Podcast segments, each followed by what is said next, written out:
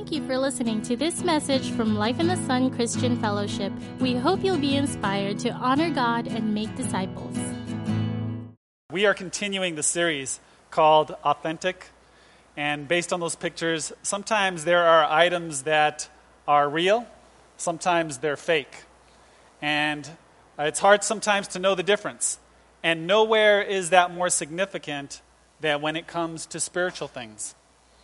And I'm so thankful for God's Word to give us guidelines and to give us insight so that we can have a sense of what is real when it comes to spiritual things. And so, for that, I want to invite you to turn with me in your Bibles to Romans chapter 14. Romans 14. And while you're finding your spot, I'm just going to kind of give you an update. As Armin was sharing that joke about the plane that was having engine trouble, I was mindful that our youth group just departed to Manila this morning.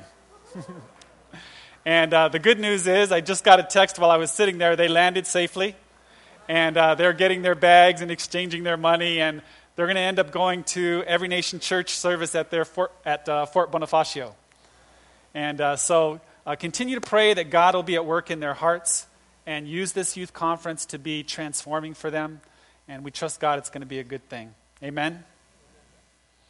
Uh, speaking of travel, uh, Terry is with them. She went ahead of me. I'm going to be leaving tomorrow morning, and then we're going to join them there at the Araneta Coliseum. And it's interesting that Terry and I have been doing a lot of traveling um, because about 25 years ago, uh, we met somebody who had a prophetic gift, and we were having a meal. And he just shared with Terry and I that he felt like the Lord had a word for us and he said, Be prepared, God will have you doing a lot of traveling. You know, back in those days, life was pretty simple, and so were we. And we were thinking, uh, how's that going to happen? But over the last 25 years, there have been a number of other people that have confirmed that same thing. And Terry and I have had a chance to, to minister in many places uh, throughout Asia. And um, for those of you who may not be familiar with the prophetic, I remember the early days when, you know, things like that would be said. You know, I had some questions. And, uh, but, you know, as we continue to seek the Lord and walk with Him, you know, our antenna got fine tuned a little bit more to be able to hear the voice of God.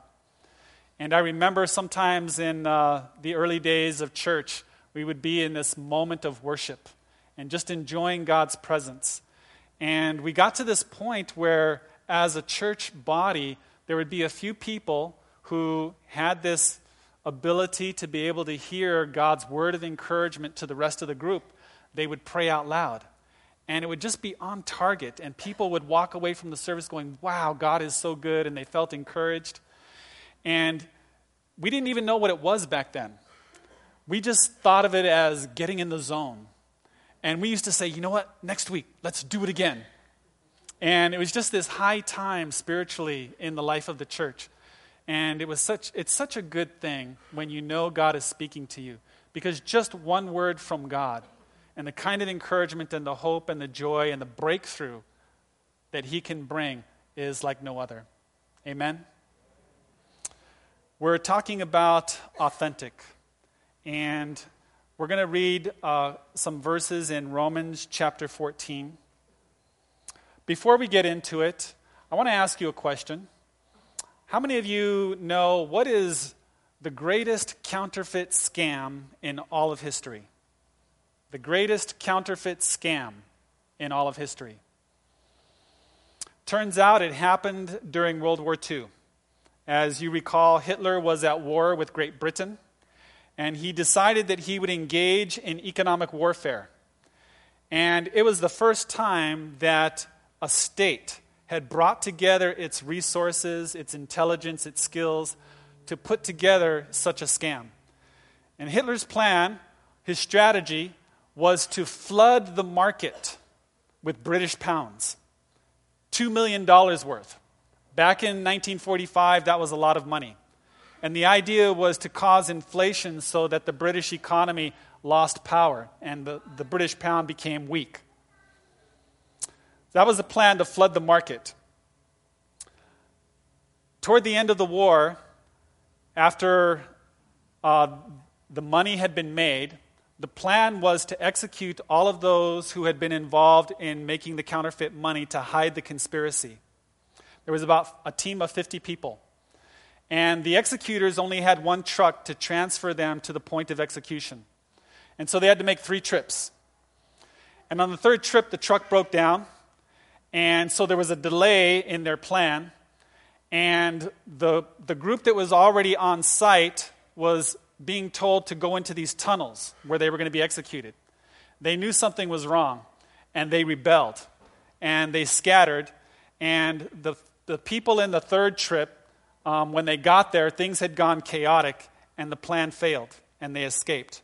One of the survivors of those 50 people, his name is Adolf Burger, and he wrote a book about his experience. And in 2009, it was translated into English. And the title of the book is The Devil's Workshop. How many of you know there's only one creator? And the devil can never create anything new. He can only make counterfeits. He can only make counterfeits of what already exists. What already exists, as Armin so described so well, is God's goodness and kindness will hunt you down. That's his plan for you. Jesus said, I came that you might have life, but the enemy comes to kill, steal, and destroy. God's blessings are for you, but Satan has counterfeits. And he, he's a master counterfeiter. He's kind of like um, a master fisherman who has all these baits to try and lure you and to get your attention. And you know, some master fishermen, if they're really good, they've got a tackle box and there's all kinds of lures in there. And what a master fisherman will do is he'll go, like, say, he's rod and reeling at a river, and he'll observe the fish and he'll watch what they're eating. And then what he'll try to do is once he notices what the fish are eating, he'll try to find a lure that matches the insect that they're feeding on. And so then he'll toss that into the river and then start catching fish. In the same way, the enemy observes us. He's been doing this for years. He's in the business of temptation. And he looks at what attracts us. What is it that we are tempted to be lured toward? And then he reaches into his tackle box, and there's a, there's a million lures in there. And he picks out one that looks something like that and tosses it out into the pond of our life and just waits. The tricky thing about temptation is if we take the bait, sometimes there's no immediate consequence. Sometimes we do something that's a compromise. We know it's not what God wants. We do it, and then we think, oh, wasn't that bad. Nothing happened. It's kind of like Adam and Eve in the garden. You know, they, they, they ate from the tree of the knowledge of good and evil. You know, the message was if you do that, you'll die. But they ate from it, and then they were like, I'm still alive. Maybe, maybe it's okay. Maybe it's not going to hurt. Maybe nothing's going to happen. And what happens is sometimes a good fisherman, when he hooks a fish, he lets it reel, let it go out. He's going to let that fish get tired and let it run its course before he starts reeling it in. Every once in a while, he'll pull a little back, a little tension on, zzz, you know, just to make sure you're still hooked. You know, but he's going to eventually going to reel that fish in. And sometimes we're going around in life and we've done some kind of compromise, and you know, in our conscience, there's this sound that goes zzz. We're like, what is that? You know, he's just waiting until he reels us in. There comes a point in time when he can pull us out of the water of comfort and peace and joy and we're like, what the heck just happened? Not realizing it was something that maybe I chose earlier down the road. The good news is this even though the enemy may have tempted and may have deceived, and we may have responded, the good news is that when we recognize it and we confess it and we turn away from it, the one who is the true fisher of men can unhook us and put us in the pond of his kingdom and set us free. Amen? God is good. There's only one creator. The devil can never create anything new, he can only create counterfeits. You know how FBI agents and bank tellers can tell a counterfeit bill? They don't study the counterfeits. What they do is they study the original. And they become so familiar with every single aspect of the original that if they see a bill that doesn't look like that, automatically that's a counterfeit. And what we need to do in our lives is we need to draw close to God, to know the workings of His Spirit, and to know His Word, so that when anything else comes into our path, automatically we know, oh, that's counterfeit. We need to be very familiar with the truth. We need to study the real thing. In this series, we are studying the marks of authentic Christianity. And in week one, we talked about authentic Christianity are those who know how to honor authority. In week two, we talked about authentic Christianity are those who are able to love their neighbors. And today, in week three, authentic Christianity is those who know how to love the weak. And by weak, we're not talking about those who are weak physically. We're talking about those who are weak in faith. And on that point, today I want to talk about the ABCs of being able to love those who are weak in faith. Let's pray. Father, I thank you that you love us. God, thank you that your goodness and kindness will follow us. And Father, may we be drawn to you. Lord, may you help us see the counterfeits and stay far from them. God, I ask that you would impart your heart and your mind through your word. Father, teach us how to love others, even those who have different opinions about how to live a life of faith in Christ. And we ask this in Jesus' name. Amen. As I mentioned earlier, we're going to be reading Romans chapter 14. We're going to read the entire chapter. It's, it's quite long, it's 23 verses, but I think it's very much worth it, something we need to be familiar with. And as we're reading it, if I could give a title to this chapter, it would be called Unity Within Diversity. So let's begin with verse 1 of Romans 14. Accept other believers who are weak in faith, and don't argue with them about what they think is right or wrong. For instance, one person believes it's all right to eat anything, but another believer with a sensitive conscience will eat only vegetables. Verse 3 those who feel free to eat anything must not look down on those who don't. And those who don't eat certain foods must not condemn those who do, for God has accepted them. Who are you to condemn someone else's servants? Their own master will judge whether they stand or fall.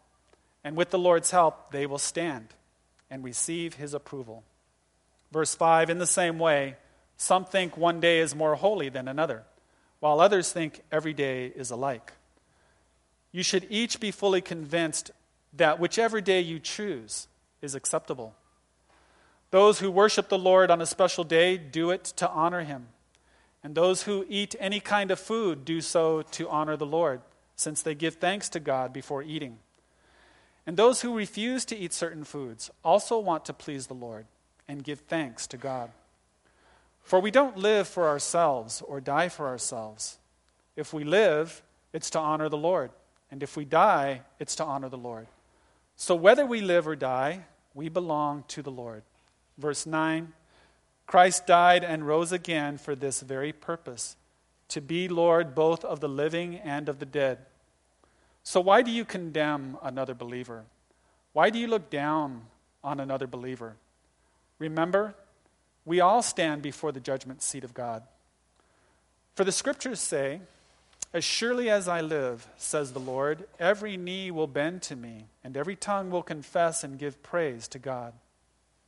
Yes, each of us will give a personal account to God. So let's stop condemning each other. Decide instead to live in a way that you will not cause another believer to stumble and fall. Verse 14 I know and am convinced on the authority of the Lord Jesus that no food in and of itself is wrong to eat. But if some if someone believes it is wrong, then for that person it is wrong. And if another believer is distressed by what you eat, you are not acting in love if you eat it. Don't let your eating ruin someone for whom Christ died. Then you will not be criticized for doing something you believe is good. For the kingdom of God is not a matter of what we eat or drink, but of living a life of goodness and peace and joy in the Holy Spirit. Verse 18 If you serve Christ with this attitude, you will please God, and others will approve of you too. So then, let us aim for harmony in the church and try to build each other up. Don't tear apart the work of God over what you eat. Remember, all foods are acceptable, but it is wrong to eat something if it makes another person stumble. It is better not to eat meat or drink wine or do anything else if it might cause another believer to stumble. You may believe there's nothing wrong with what you're doing, but keep it between yourself and God. Blessed are those who don't feel guilty for doing something they have decided is right.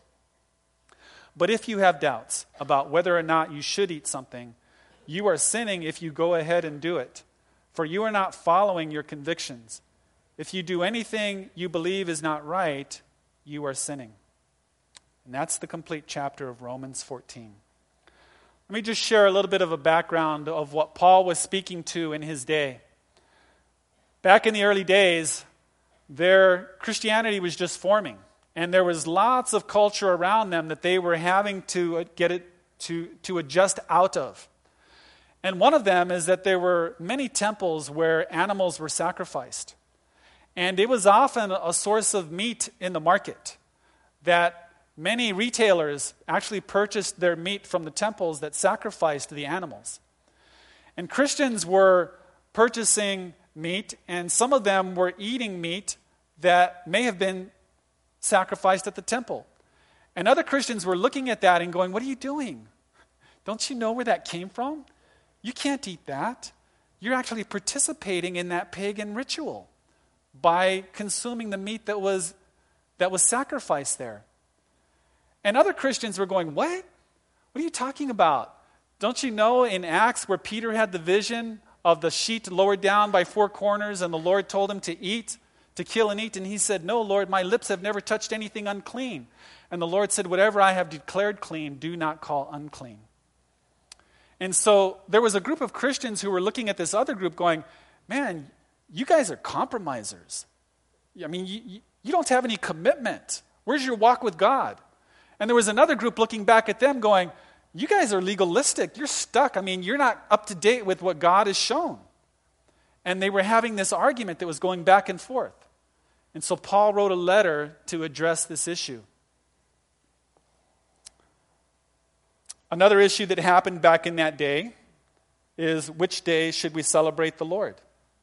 Some were saying, shouldn't you celebrate the Lord on the Sabbath, the seventh day? Others were saying, well, shouldn't we celebrate the Lord on Resurrection Day? Others were saying, shouldn't you celebrate the Lord every day?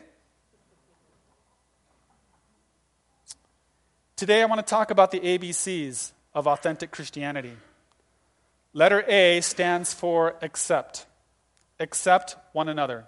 Verse 1 of chapter 14 says, Accept other believers who are weak in faith and don't argue with them about what they think is right or wrong. Now, what Paul is talking about here is not just any difference. He's talking about differences where it's only a matter of conscience. He's not talking about sinful behavior. There are some things in the Bible where the Bible clearly says this is sin, don't do it. There are other matters in life the Bible doesn't speak to. And Paul is saying when you have those kinds of issues, we need to be clear in our conscience about what we think is right as we seek to honor God. So, what are some examples of things where the Bible doesn't really talk to us about? One can be clothing style, attire. You know, I remember Terry and I, we, went, we once went to a church in Colorado, and we were used to the style here on Guam.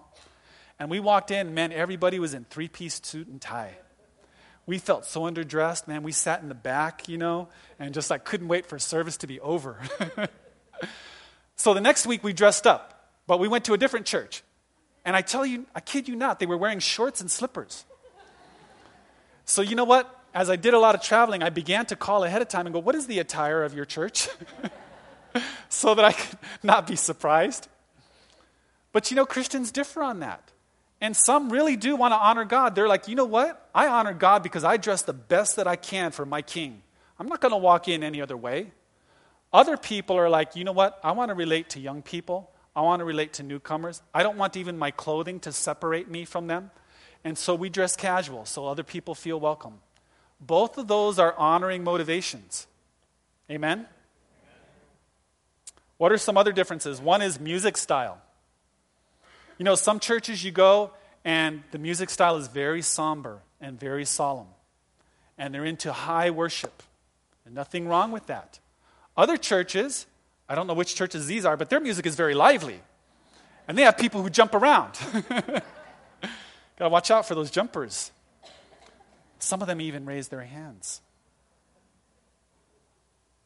Yeah, all kinds of differences that the Bible doesn't tell us what's right or wrong. How about alcohol? Is it okay to have a glass of wine when you celebrate your anniversary? How about war? Is it okay to participate in war? There are many camps on both sides of that. How about politics? Can a Christian be a Democrat? the question itself kind of is leading. It's all about motivation and conscience. Only God sees the heart. And Paul is calling us, in, in cases of conscience, he's saying to accept one another. So, what is the opposite of accepting? What is the opposite of forgiving? Yeah, I heard, I heard it, judging. Yeah, Paul's saying we are not to judge one another. Jesus said it also in Luke 6 37. He said very clearly, Do not judge, and you will not be judged. Do not condemn, and you will not be condemned. Forgive, and you will be forgiven.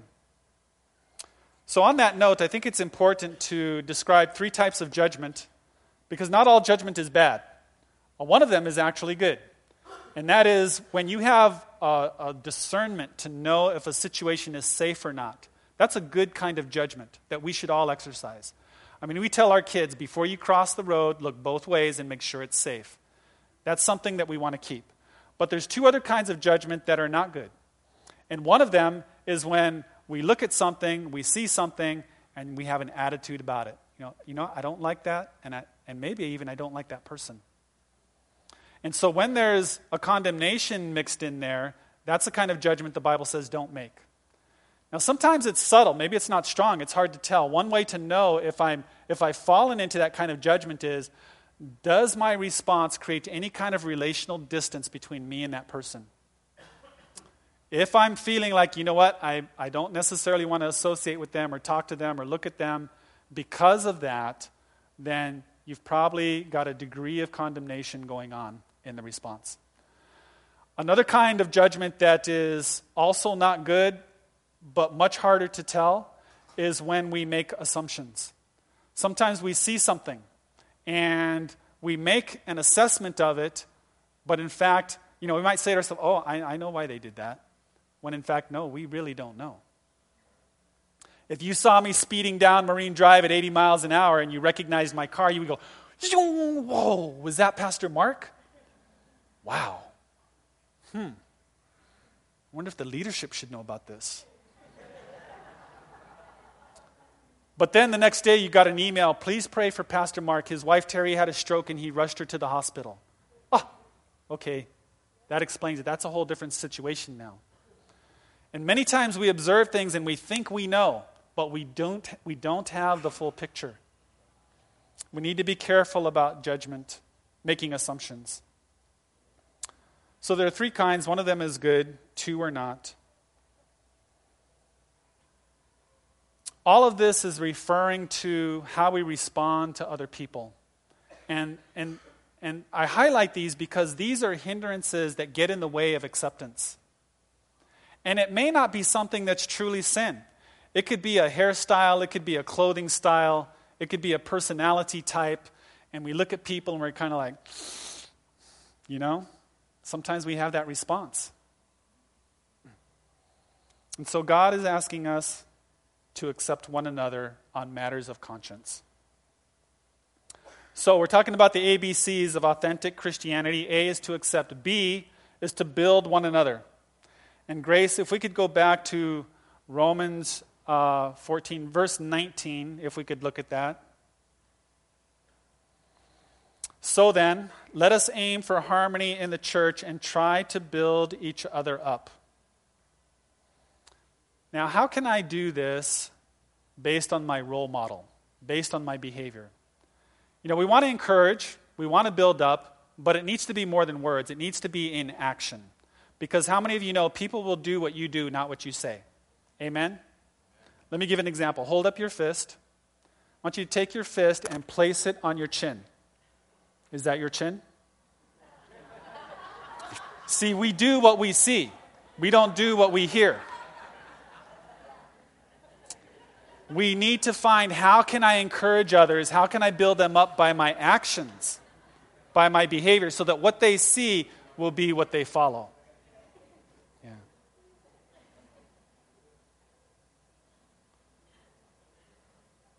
So, how can we live in a way that will build others in their faith? Through our role model. I want to present to you some guiding principles when it comes to matters of conscience. Here's a good question to ask. If I'm not sure if this is going to build up another, here's a question to ask Does it honor God? Does it honor God? The other is Does it encourage others to walk with God? Does it encourage others to walk with God? Here's an easy way to remember it. Just remember the vision of our church to honor God and to make disciples.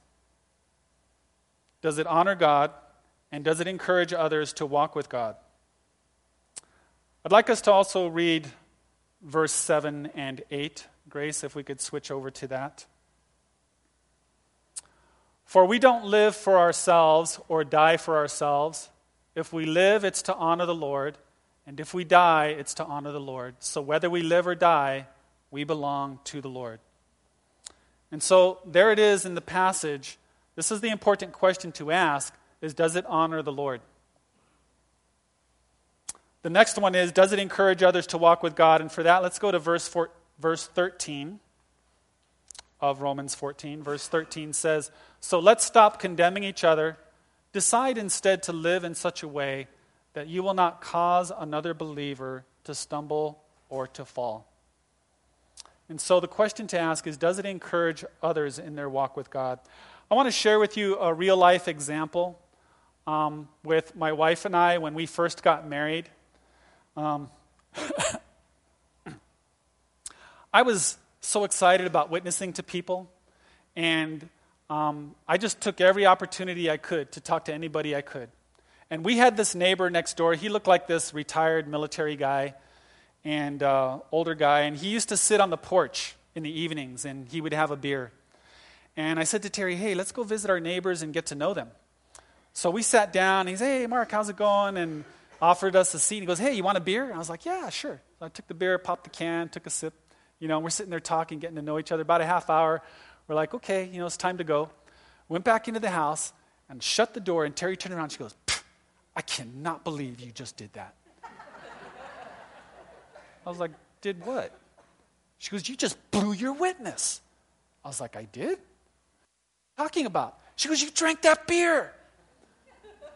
I was like, Yeah. I can't believe you did that. I was like, What's wrong with that? She goes, Don't you know? I'm like, No. That's wrong. I was like, No, it's not. Who said it's wrong? She grew up in a church. Spiritually, when she came to the Lord, she went to a church that taught her that if you even enter a restaurant that has a bar, you have compromised your witness by entering an establishment that's questionable, much less touch it yourself. And she had no idea, you know, what my experience or convictions or background was, and I had no idea what hers were on that particular point. And whoa, rude discovery. We argued till 10 o'clock the lights were off. We're both getting tired. We've got to work the next day. I know none of you have ever done this, but we were arguing until 10 o'clock at night. And finally, all of a sudden, I'm just in prayer. I was like, Lord, what do I do? And I remembered this passage. And I said to her, and I, I told her, I explained the passage. And uh, back in those days, I knew a little bit more Bible than she did. Now, she has surpassed me now. the Lord knew I needed a head start. but um, I explained the passage and I said, based on what Paul has said, I said, I'm going to make a commitment to you. I said, I am sorry this has hurt you. I said, um, I'm going to promise you that I will never do that again. And I made that commitment. I'll never do that again because it created a struggle for her.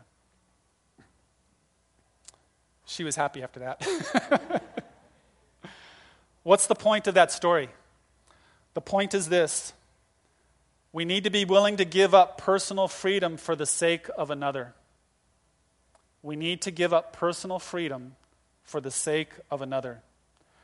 Jesus illustrates an example of this in surrendering his own personal freedom. It's found in Matthew 17. We don't have the scripture, I'm just going to read it to you. In verse 24, after Jesus and his disciples arrived in Capernaum, the collectors of the temple tax came to Peter and they asked, Doesn't your teacher pay the temple tax? Yes, he does, Peter replied. When Peter came, into the, came back into the house where Jesus was, before he even had a chance to speak, Jesus said, What do you think, Simon? From whom do the kings of the earth collect taxes? From their own children or from others? And Peter said, From others. Then the children are exempt, Jesus said to him. But so that we may not cause offense, go to the lake and throw out your line. Take the first fish you catch, open its mouth, and you will find a four drachma coin. Take it and give it to them for my tax and yours. What's the point of that story? If you look a little bit deeper, Jesus is saying, From whom do the kings of the earth collect taxes? From their children or from others? The answer is from others. The connection with Jesus in asking that question is his father is the king of kings. In fact, he and his father, along with the Holy Spirit, created this place called the universe. If the tax collectors even knew who they were talking to, they would not be asking that question. I mean, imagine that you're the owner of an apartment and you hire an apartment manager. And then you come and you inquire of the manager, are there any spaces available?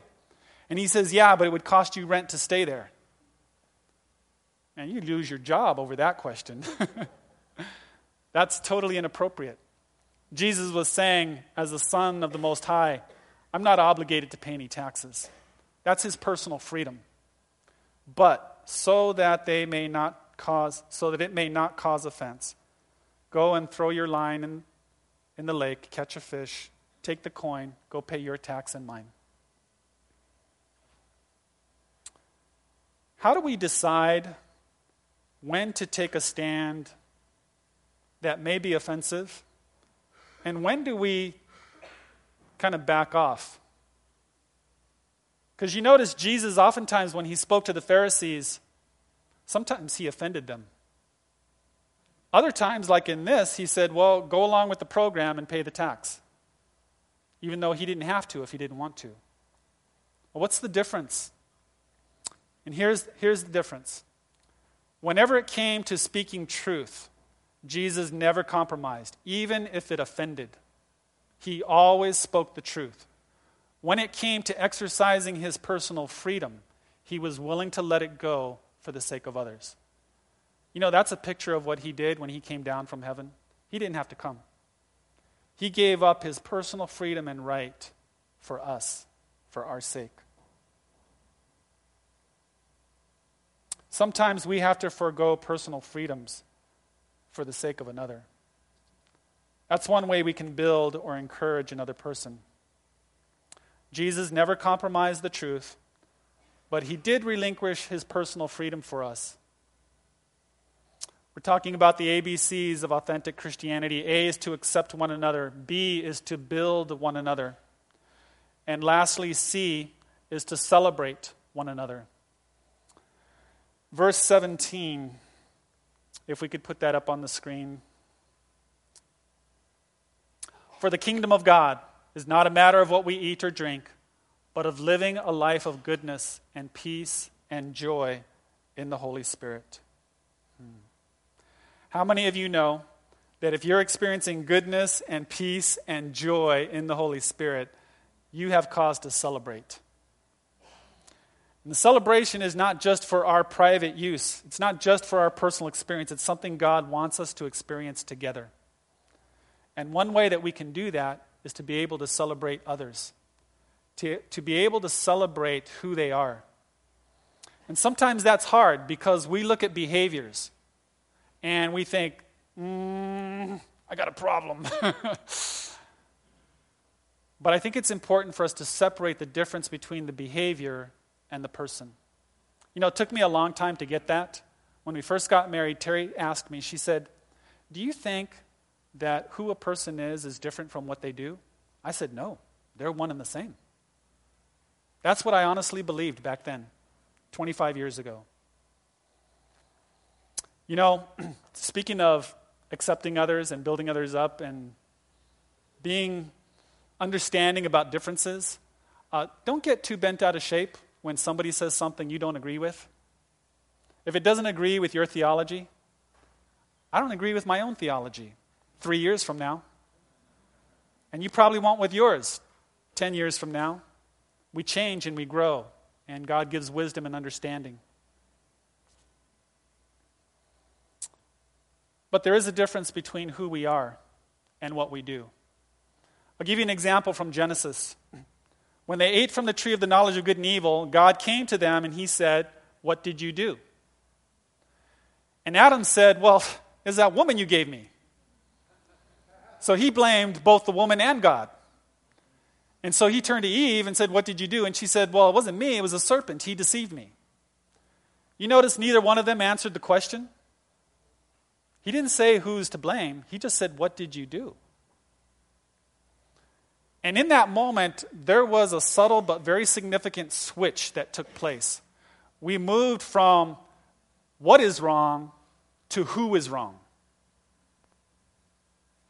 God wasn't asking, Who are you? He said, What did you do? And they started to blame each other. No, he's the bad guy. Oh, no, no, she's the bad person. And very often, I've counseled so many couples. Oftentimes, we're fighting over who should sit in the seat called the good guy. And one of the spouses is saying, I'm the good guy, he's the bad guy. And she's saying, No, I'm the good person, he's the bad guy. And they fight over that seat of who's the good guy, back and forth, back and forth, forever and ever. I did that too. You know when peace making starts happening? Is when we get to a place where we both say, I have done wrong when we both get to that place where, I, where we can say, I have done wrong, please forgive me. That's the, that's the first step to having an environment where peace can be restored.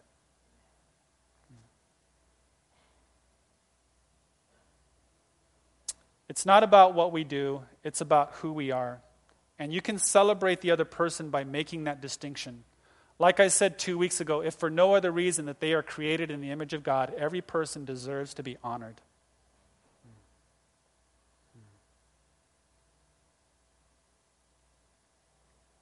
Let me say this to help us in this process of authentic Christianity. Disagreement is not the same as disunity. Disagreement is not the same as disunity you can be in disagreement with somebody, but still be on good terms with them. Disunity happens when I let the disagreement close my heart to that other person. And usually it's accompanied with judgment. It creates that relational distance between you and the other person. And God is saying, don't judge. Don't judge. Keep your heart open to each other. You know, whenever people go through difficult, difficult experiences. One of my prayers is God, help them keep their heart open. Help, their, help them keep their heart soft. Don't close up. Don't become an armored tank where nobody can get in, including God. Lord, help them to stay open. You know, we, we go through offenses, we go through hurts, we go through conflicts all the time. And I just want to encourage us we can't fulfill the great commandment to love one another if we close our heart. We have to stay open and stay soft. You know, the scary thing about that is I'm vulnerable if I do. I don't want to go, I don't want to get hurt again. None of us do. We all need protection. The problem is where do we get our protection? Do I get it from my own devices or do I get it from the Lord? One is trusting in self, the other is trusting in God. You know, if we keep our eyes on Him and trust that He is with us and for us and will protect us, it'll help us in being able to, to stay open in our heart in relationship to one another. You can agree to disagree agreeably. So, just to summarize, authentic Christianity, especially when it comes to loving those who are weak in faith, accept one another, build one another, and celebrate one another. There's another popular saying that you've probably heard before, but it's worth repeating at this moment. We can go to the next slide. In the essentials, let there be unity. In the non essentials, let there be liberty. And in everything, let there be charity. Charity is an old English word for love. There are only two doctrines that are essential. Only two. Because they determine your eternal destiny. One is the identity of Jesus. That's been a debate for centuries. Who was he? And in John 17, 3, Jesus said, This is eternal life, that they may know thee, the only true God, and Jesus Christ, whom thou hast sent. And so he was defining eternal life not in terms of time, not in terms of eternity. He defined it in terms of a relationship and whether or not you actually knew the person that we're talking about having a relationship with. So that's one, is knowing Jesus. The other is the method of salvation. It's very common throughout the world, it's a human thing to think that my right standing with God is dependent on my performance. I have to earn it, I have to work for it. But the Bible says very differently in Ephesians 2 8 and 9 it's not by your work, it's not by your performance. It's by God's grace, which is an undeserved gift that you can receive freely by faith. You don't have to work for it, you don't have to earn it. It's a free gift. You know, a gift to us is free. It's free to us, it, it's not free to the one who gave it. It cost him everything. But he offers it to us for free. There are only two doctrines that are essential the identity of Jesus and the method of salvation. If a person understands that God came down to earth in the form of a man and they've invited him into their life, you can have fellowship with that person because they're a fellow heir of the kingdom. It's a free gift that God gives to that person. But we put up so many other standards. You know, if you don't believe this or that, well, then maybe we can't fellowship with each other. And God doesn't put that up. The Bible's very clear about what our relationship is to the world and to the unbelievers. But we add a whole lot of more stuff on top of that. In the essentials, let there be unity. You know, unity is God's heart. When we have unity, the church can be a powerful witness of God's love. I'd like to share with you a video that will be an example of unity, it's an example of teamwork. And it's an example of being unified and focused on one thing and what that can do when we are. So, Patrick, that.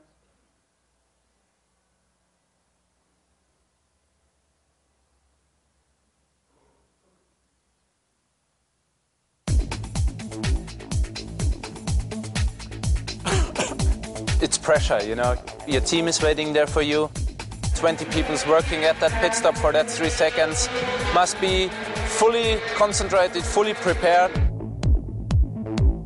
BMW Motorsport's highly anticipated return to the DTM in 2012 sees the arrival of a 4 litre V8 500 brake horsepower new M3. With BMW Motorsport's exceptional track record in the DTM, expectations are high. In motor racing, nothing tests teamwork like a pit stop. So if you try to imagine a car approaching at uh, 80 kilometers per hour, you have to drive in through the people and you have to park the car in within like 10, 15 centimeters. So it's very difficult. If you're 10 centimeters too far or 10 centimeters too early, you, mo- you know, the whole team has to move, and that costs quite a lot of time. practice and testing. This is a very important point because at the pit stops you can also win or lose a race. They always say practice makes perfect, but I think practice makes better. I don't think you'll see a perfect pit stop.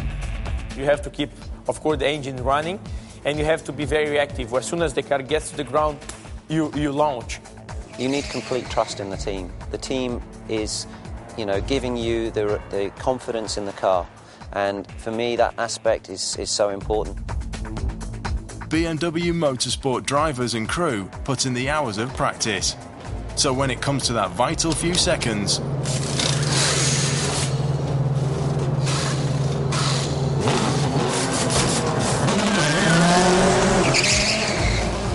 they know they have the strength to perform as a team.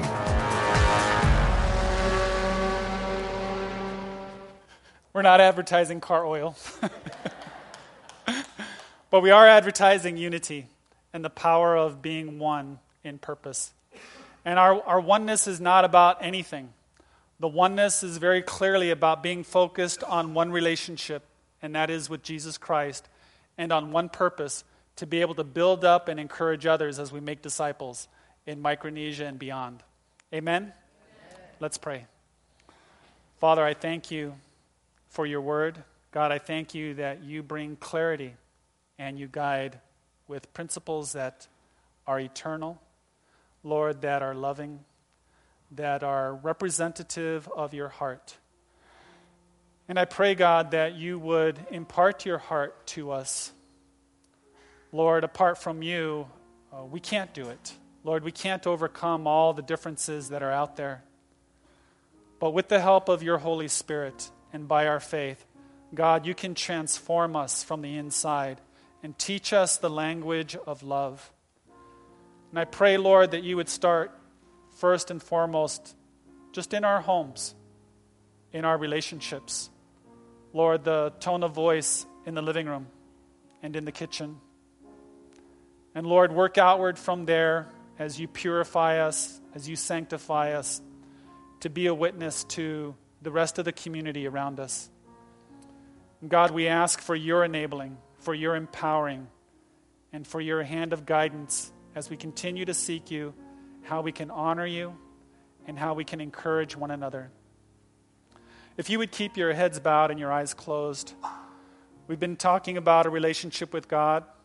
There may be some here in this room that you're here today because you want to establish one. And if that sounds like you, I want to give you an opportunity to do that by simply praying. I'm going to pray out loud, and you can join me in your heart. God will hear you.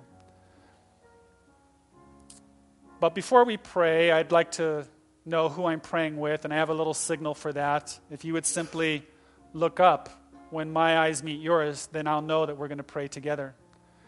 And so, if that sounds like something that you would like to do, if you've never asked God into your life before, and you want to do that today, then go ahead and look up at this time.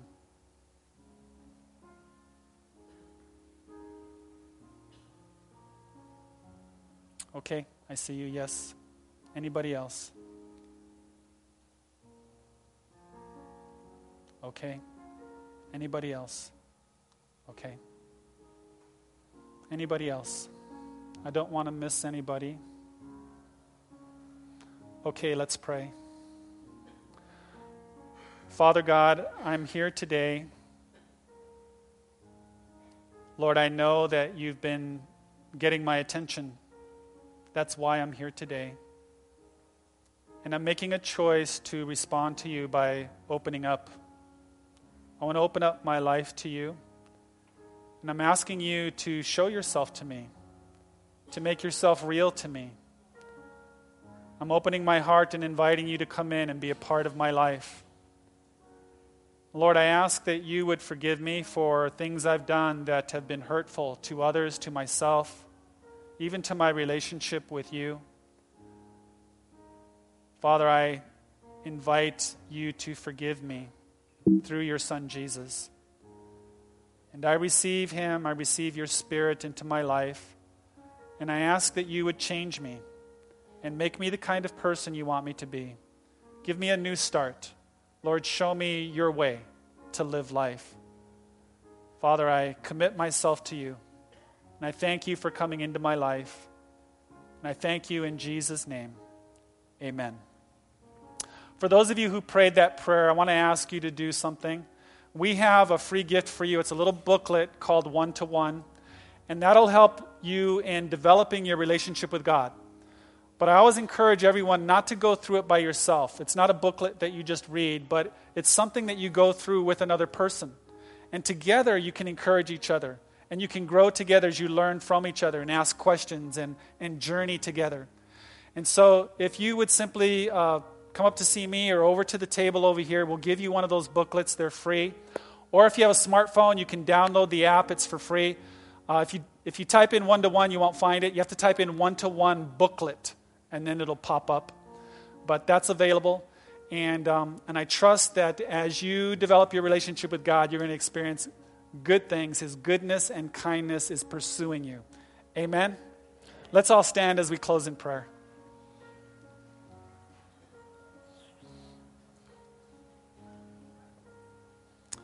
If you would like prayer um, more one on one, I want to invite you to come up later after the service. There'll be people standing up here to pray with you.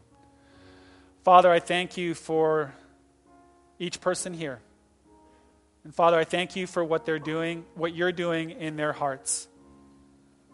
And if you would just keep your eyes closed for a minute, I want to ask you to process a question and just ask the Lord, God, what are you saying to me? How are you speaking to me? Just want you to dwell on that for a moment. And if that's clear to you, just want to invite you to pray along with me. Lord, I hear you. I understand. For those who don't, just invite you to continue to seek the Lord throughout the week, and He will speak in His time. But for those who have a clear sense of what God is saying, I want to invite you just to say yes to the Lord. Just want to invite you to respond to Him in your heart and say, God, I want to. I want to follow you.